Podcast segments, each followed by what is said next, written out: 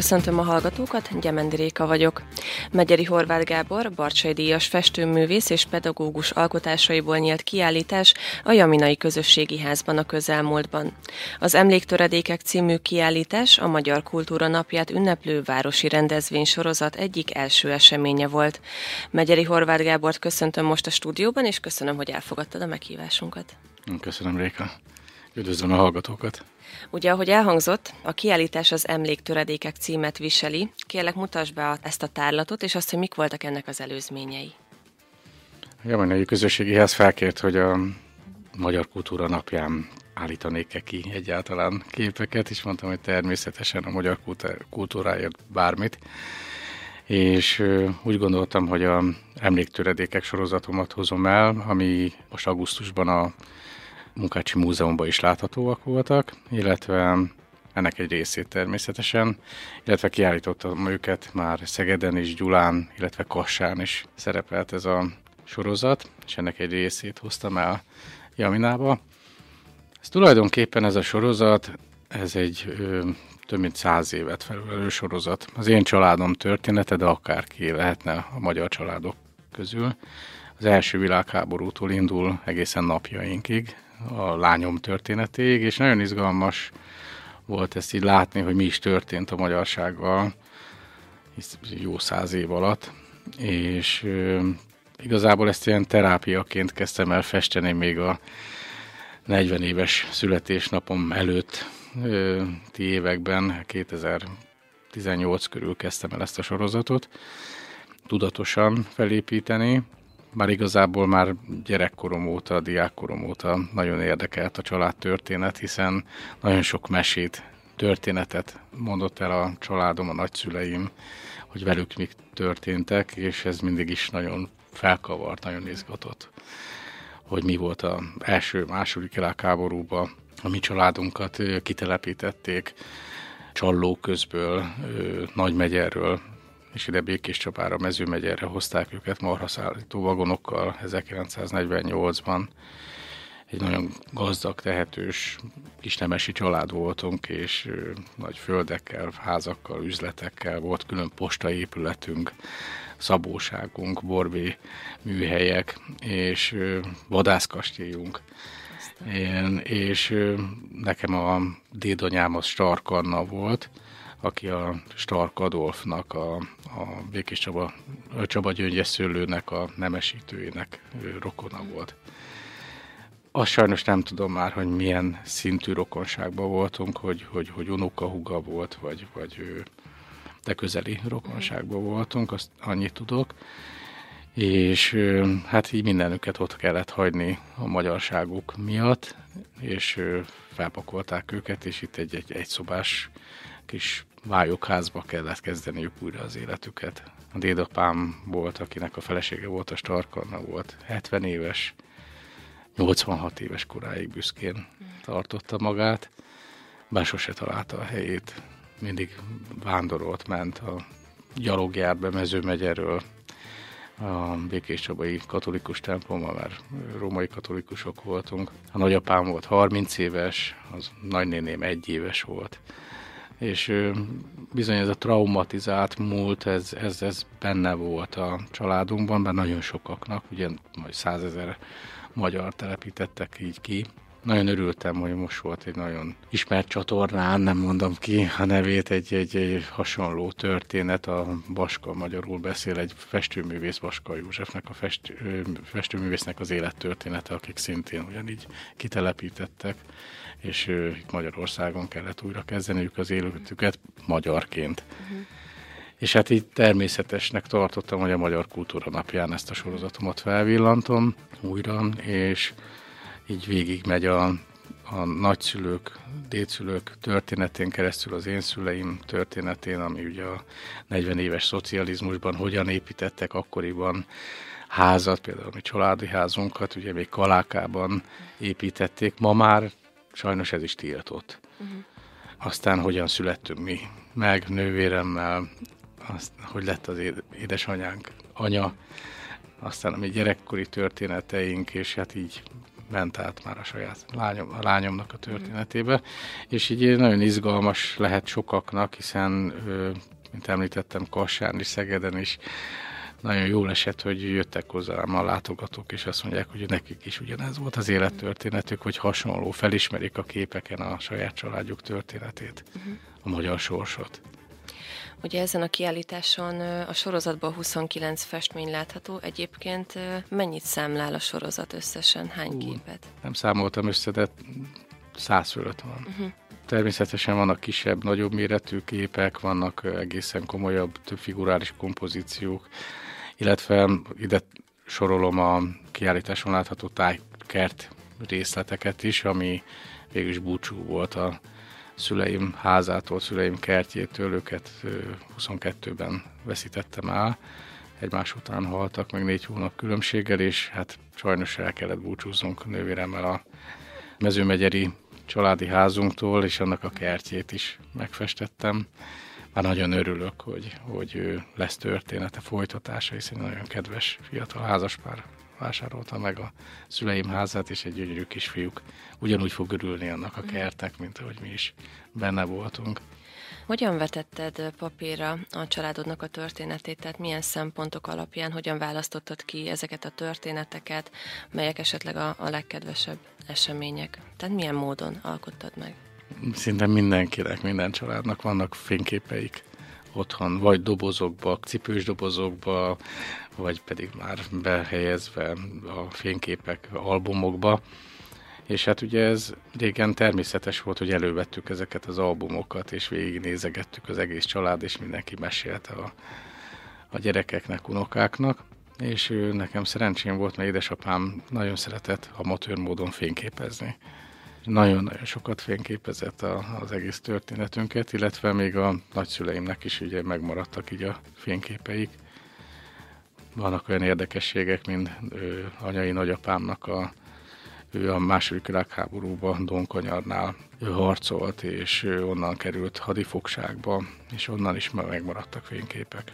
És ezeket kicsi korom óta imádtam nézegetni, és mindig mes kértem a szüleimet, nagyszüleimet, hogy meséljenek róluk.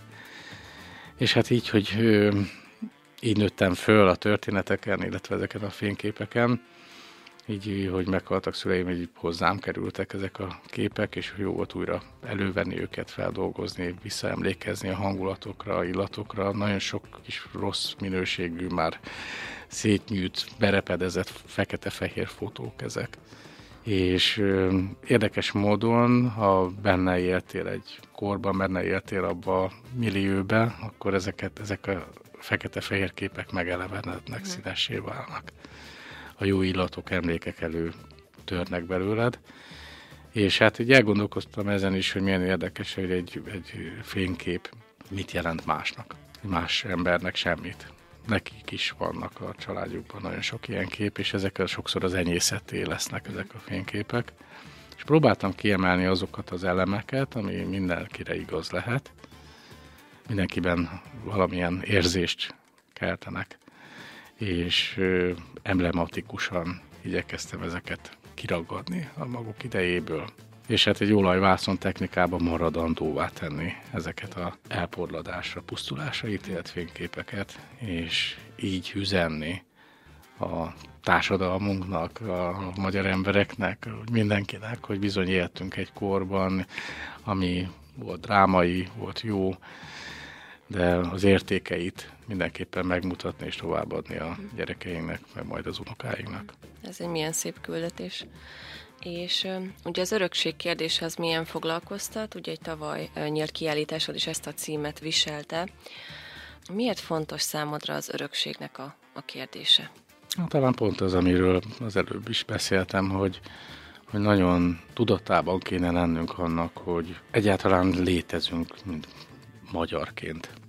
Az évszázadok során nagyon sokat, sokszor próbáltak minket mondhatni, kiírtani. Uh-huh. És hogy nem veszítettük el a nyelvünket, nem veszítettük el a szokásainkat.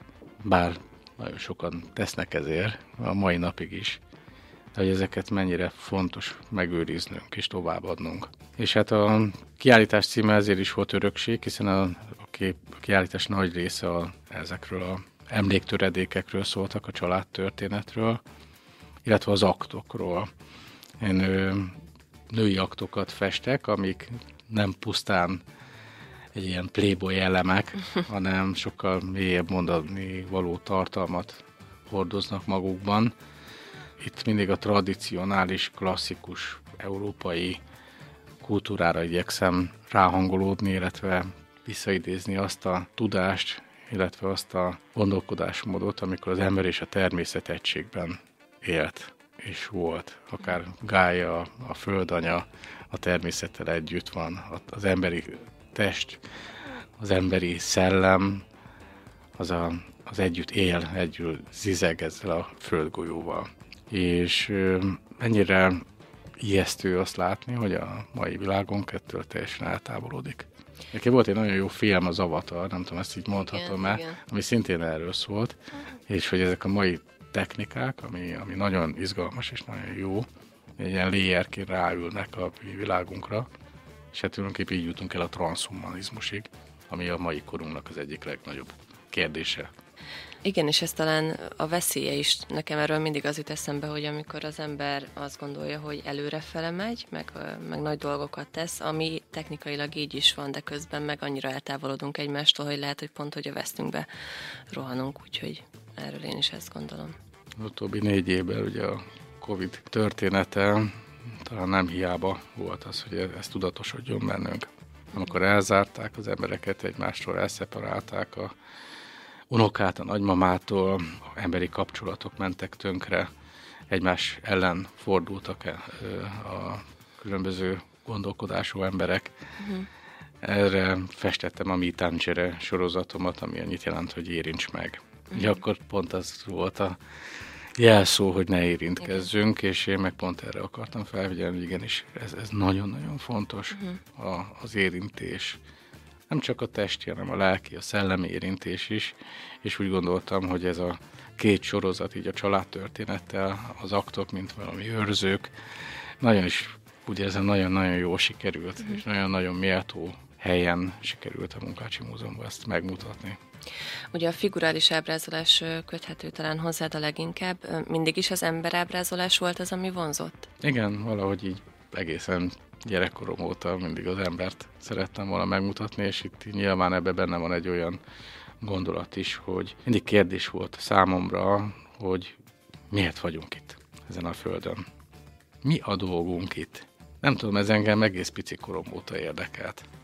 Szerintem és... ez nagyon sok művészemberben benne van. Hát igen, mert ez egy alapkérdés. Egy, egy alapkérdése a, a vallásoknak, az érzékenyebb lelkületű embereknek, hogy mi a, mi a feladatunk itt.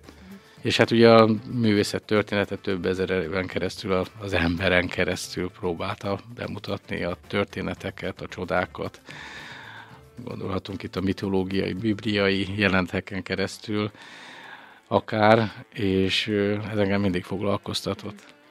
Hogyha már emberábrázolás, engem mindig is érdekelt az, lehet, hogy a hallgatók nem tudják, de nekem egyébként tanárom voltál ugye az evangélikus művészeti gimiben, hogy hogyha nem a családodat vetett papírra, akkor mi alapján választott ki a, az alanyaidat? Tehát, hogy a, a testi szépség, a különlegesség, a, a kisugárzás, a, a személynek a lelkülete, tehát mi az, amit ilyenkor egy, egy alkotó figyel egy másik emberben? Igen, amikor például portrét rajzol az ember, vagy fest, akkor, akkor nem elég csak a külsőt, hanem a belsőt kell megismernie. Ezt próbálják valahogy a mai hiperrealizmusban kikerülni, hogy, hogy, hogy a belsőt nem kell megmutatni, csak elég a külső, de azt technikai szinten zseniális módon fotószerűen mhm. leképezik. Ceruzával, vagy festéssel, bármivel, de, de a lélek hiányzik belőle. Uh-huh és én, én, én sokkal jobban az embernek a szellemiségére vagyok kíváncsi ilyen esetben is. Persze a külső is nagyon fontos tud lenni, meg, meg szép tud lenni, de, de akár a csúnya is lehet szép. És akkor itt jutunk el oda, hogy mi az, hogy szép fogalma, mi az, hogy fontos. És ez, ez most nem csak művészetben, hanem mindenben mm. igaz lehet, hogy nem merüljünk bele annyira. Sokszor nagyon sokan idegenkednek a művészettől, hogy ez egy olyan valami nagyon távoli valami, De hát elég csak egy jó zenét meghallgatnunk, ami a lelkünkig leér. És akkor valahogy az a dallam megmozgat bennünk valami pozitív, vagy egy fájdalmas húrt. Az, az, az, egy, az egy mindennapos dolog. Az, hogy minden nap látunk képeket, elég csak a kocsival végigmenni az autósztrádán is, vagy a, az utcákon. Vizualitásban élünk, képdömping van. De mi az, ami megragad minket, mi az, ami megfog? Ugye ezzel média szakemberek foglalkoznak, ugye akár még ha boltba bemegyek, akkor melyik árut emelem le, hogy ez Igen. hogy van. Hát ez nagyon színek. tudatosan. Nagyon tudatosan manipulálva volt. vagyunk, így van. Igen. És ez ma a művészet az egyik alapnak kéne, hogy legyen Igen. az oktatásban. És ez engem elborzaszt, hogy, hogy épp ellenkezőleg a vizuális kultúránkat nem hogy erősítik, hanem gyengíteni uh-huh. kívánják. Nem tudom, mennyire tudatos ez, attól tartok, hogy nincs átgondolva. Hogyan lehetne egyébként ezt az ellentétes irányba mozdítani szerinted? Szerintem az, a mai fiataloknak épp az, hogy megvan az igénye, és a tehetsége végképp a mostani fiataloknak is, hogy meg a nyitottságuk is, a nyitottságuk is arra, hogy, hogy lássanak, és ne csak nézzenek. Úgyhogy ez meg fog oldódni, uh-huh. biztos vagyok benne. Az emberábrázolásokon túl gyakran festesz még tájképeket is, illetve, hogyha valaki követ téged a közösségi médiában, akkor ugye Békés Csabáról készült képeidet is láthatja. Mi inspirál téged ezekhez a, az alkotásokhoz? Hát a szép. Igazából Békés Csabán most már lassan 2006 óta élek, akkor jöttem vissza, haza, véglegesen Budapestről. Ugye én 14 éves koromban mentem el tanulni Szegedre. Én egyébként ott is születtem Szegeden, de, de itt töltöttem a egész gyermekkoromat, mert itt éltünk, csak születni születtem Szegeden.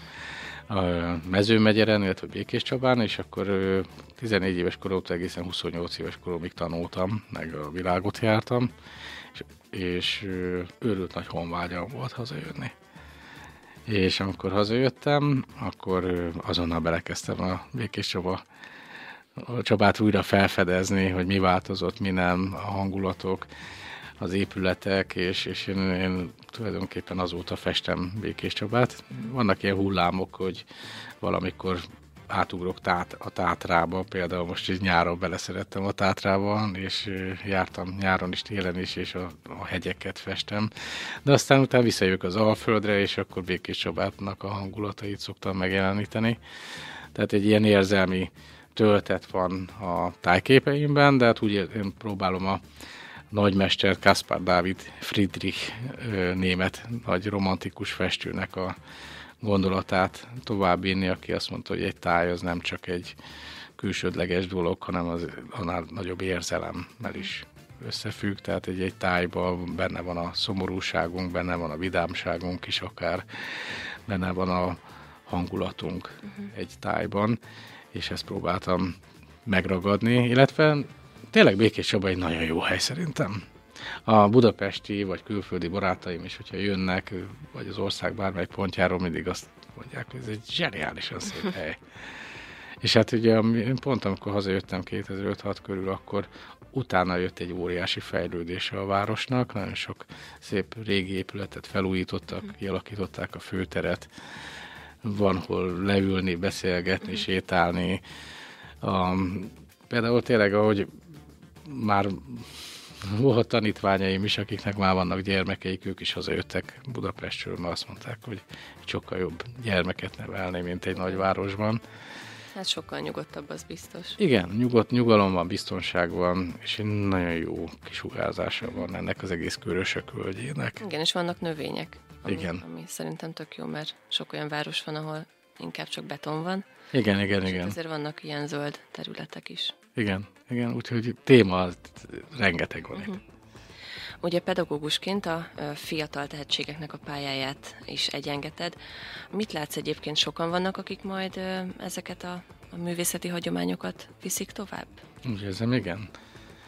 Tehát mi a mi iskolánkban, az Emelikus Művészeti Gimnáziumban és Technikumban ugye egy évfolyam ugye 30-35 főből áll, és akkor ugye 5 évfolyamra elosztva azért ez 160-70 diákról van szó, és hát minden évben nagyon sokan kerülnek Budapestre a Moméra, ez a Moli Művészeti Egyetemre, kerülnek grafikusnak, formatervezőnek, animátornak, aztán a Magyar Képzőművészeti Egyetemre, festőszakra, szobrászakra, szintén grafika szakra, Kaposvára, Egerre, Szegedre, Pécsre, tehát az ország minden pontjára rajzanak ki a diákjaink mm.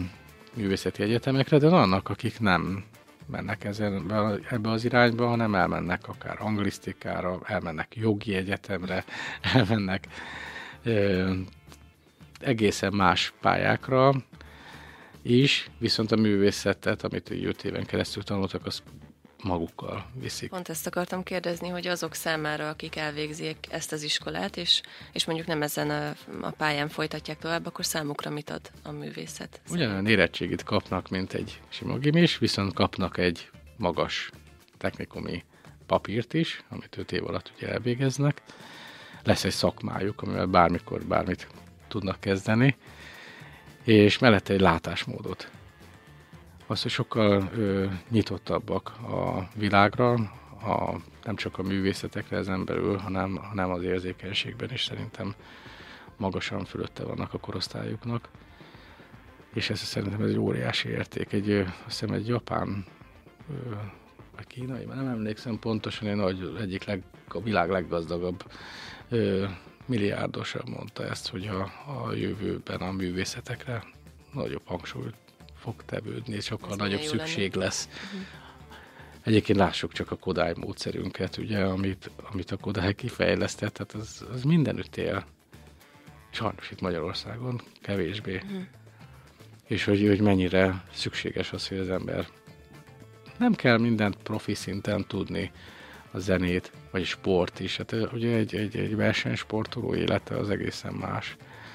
És nem is biztos, hogy egészséges, nem is biztos, hogy jó. De az, hogy sportoljunk, hogy jól érezzük magunkat a bőrünkbe, az fontos. És ugyanúgy a, a szemléletünk a művészetek irányába, ez megint csak lényeges. Uh-huh. Nem mindegy, hogy rendezem az, a lakásomat, milyen tárgyak vesznek körül, mibe fektetek be, akár üzletileg sem, mindegy, hogy kirakok egy képet a falra, ami semmit nem ér, vagy pedig épp ellenkezőleg. És körbevesz minket a művészet, mert minden, ami minket körbevesz, azt, azt egy azt egy művész tervezte meg, vagy hozta létre? Hát, körülök, mert ezt emlékszem, tanítottam is nektek, így van, így van a kocsi, amiben beülsz, a kabát, amit felveszel, a cipő, amiben belebújsz, a házad, a minden, minden. Igen. A telefonod, hogy hogy van meg tervezve, nem mindegy. Igen.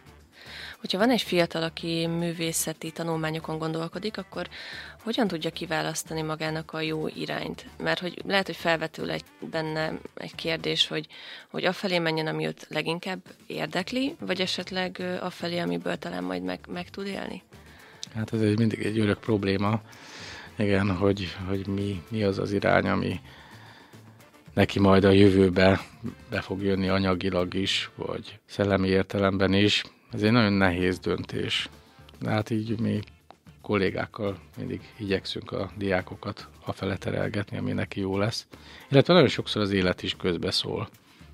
Volt egy olyan tanítványom, már többször elmondtam az ő történetét, de most nem név szerint fogom mondani, de nagyon-nagyon tetszik az ő története. Ő a Műszaki Egyetemre akart menni építész szakra, kiválóan rajzolt, ő nagyon jó tanuló is volt, és fel is vették a Budapesti Műszaki Egyetemre. Ugye nagyon nagy a jelentkezés, oda is túlment a rostákon, és két év múlva rájött, hogy ő nem is akar építész lenni, mert egészen más érdekli. Őt az emberek érdekli, ők, ő segíteni szeretne emberekem. Uh-huh. És képes volt ott hagyni a építészpályát, és elment ápolónak. Azt. És elvégezte a egészségügyit, és hazajött, és megtalálta a élete párját, aki szintén ápoló volt, azóta három gyermekük van, és, és boldogan élnek, és az, amit tanult nálunk a művészeti iskolában, a, ő divatszakos volt, ő, ő maga varta a kis gyerekeinek a ruháit. Az, hogy ő azért építészakot is végzett két évet, amellett a, a, a házépítésnél nagyon is uh-huh. tudta kamatoztatni azt, amit akar. Tulajdonképpen a cél az, hogy te boldog légy. Uh-huh. És nem minden a pénz. az majd jön magával, magától, ha kell. De hogyha te csak a karrierre akarsz menni, akkor annak is megvan az útja, de akkor meg majd oda fogsz jutni, hogy majd arra fogsz költeni, hogy te hogy lennél boldog ember. Igen. Ezt a pénzt, amit meg Mehetsz pszichológushoz, meg mehetsz majd mindenféle szektákba. a cél az mindig egy. Igen. Mi van akkor, hogyha valaki mondjuk felnőtt fejjel jut el arra az elhatározásra, vagy akkor adódik az a lehetősége, hogy ő, ő szeretne vagy művészetet tanulni, vagy művészettel foglalkozni? Neki is van esélye? Nem csak azoknak, akik Persze, hát a legnagyobb, legismertebb művészek egy része felnőtt fejjel kezdte az egész pályafutását. Gondoljunk itt Henri Matisse-ra, aki 21 évesen vakbélgyulladásba szenvedett, és unalmában elkezdett rajzolgatni. És hát ugye a mai napig is a Matisse, ugye a Picasso-nak a nagy ellenfele volt a 20. században, illetve jó barátok is voltak, ugye nagy riválisok, egész festőiskola megalapítója, illetve művész, vagy a Kandinsky, aki az absztrakt művészet megalkotója, ő jogi, jogász doktor volt, hatalmas nagy pálya előtt. Állt, egészen addig, amíg el nem ment 1894-ben megnézni Monénak a impressionista képeit, Moszkvába volt kiállítva, és akkor rájött, hogy úristen, neki, neki teljesen tévúton járt eddig az élete, és abba hagyta a jogi pályát, és elment festőnek. Vagy hát ami... az élet tényleg így közbeszól, Igen. jönnek ezek az elhívások. Így van, vagy hát ugye az elhívások, nagyon szépen mondtad, a Csontvári Koszkati vadar, aki gyógyszerész volt és őnek is 27 éves kora körül jött egy hang, hogy ő nagyobb napútfestő lesz, mint Raffaello. Uh-huh. És kiszámolta, hogy neki olyan 20 évet kéne tanulni ahhoz, hogy elmenjen Münchenbe, Párizsba, meg bejárja a világot, hogy kialakítsa az ő művészetét, és hangja szorgalommal rakosgatta félre a pénzét, nagy patikáit eladta, vagy kiadta, és akkor abból a pénzből ő kiképezte magát. Uh-huh. Európai szinten nagyon sok ilyen példa van, én is azt látom, vannak nekem is felnőtt tanítványaim, sőt nagymamakorú tanítványom is van, aki boldasztó lelkes és nagyon tehetséges, aki, aki, aki minden egész fél évben azért dolgozik, hogy, hogy a következő fél évét a festészettel töltse, mert ott, ott találja meg, meg a saját lelkét. Visszatérve a te utadra, jelenleg mi az, amin dolgozol, illetve milyen céljaid vannak erre az évre, hogyha ezeket így meghatároztad? Hát most most festettem a Békés Csaba sorozatot, utána visszaugrok megint csak a Tátrába, azt nagyon-nagyon szeretem, most voltam a párommal és a gyerekekkel kétszer is, nyáron is, meg télen is, és borzasztóan izgat a Tátrának a rajzósága, a festőisége, azok a gyönyörű nagy hegyek, a tavak, a természet, az az nagyon izgat. Illetve valószínűleg visszatérek az aktábrázolásra, mert úgy érzem, hogy a mai korunk nagyon sok minden mondani való van, amit, amit bele tudok sűríteni egy emberi testbe is. Uh-huh. És én ezekkel az aktokkal ki akarom fejezni a mai ember, mai társadalomnak a problémáit. Uh-huh. Mint amit említettem, a transhumanizmus is. Igen illetve hát lesznek kiállítások, Budapesten most márciusban a műcsarnokba fogok egy csoportos kiállításon részt venni, illetve Szegeden a Rökpalotába. És hát igazából teszem a dolgomat, mint mindenki. Köszönöm szépen, és a továbbiakra is nagyon sok sikert kívánok, és sok kiállítást. Nagyon szépen köszönöm.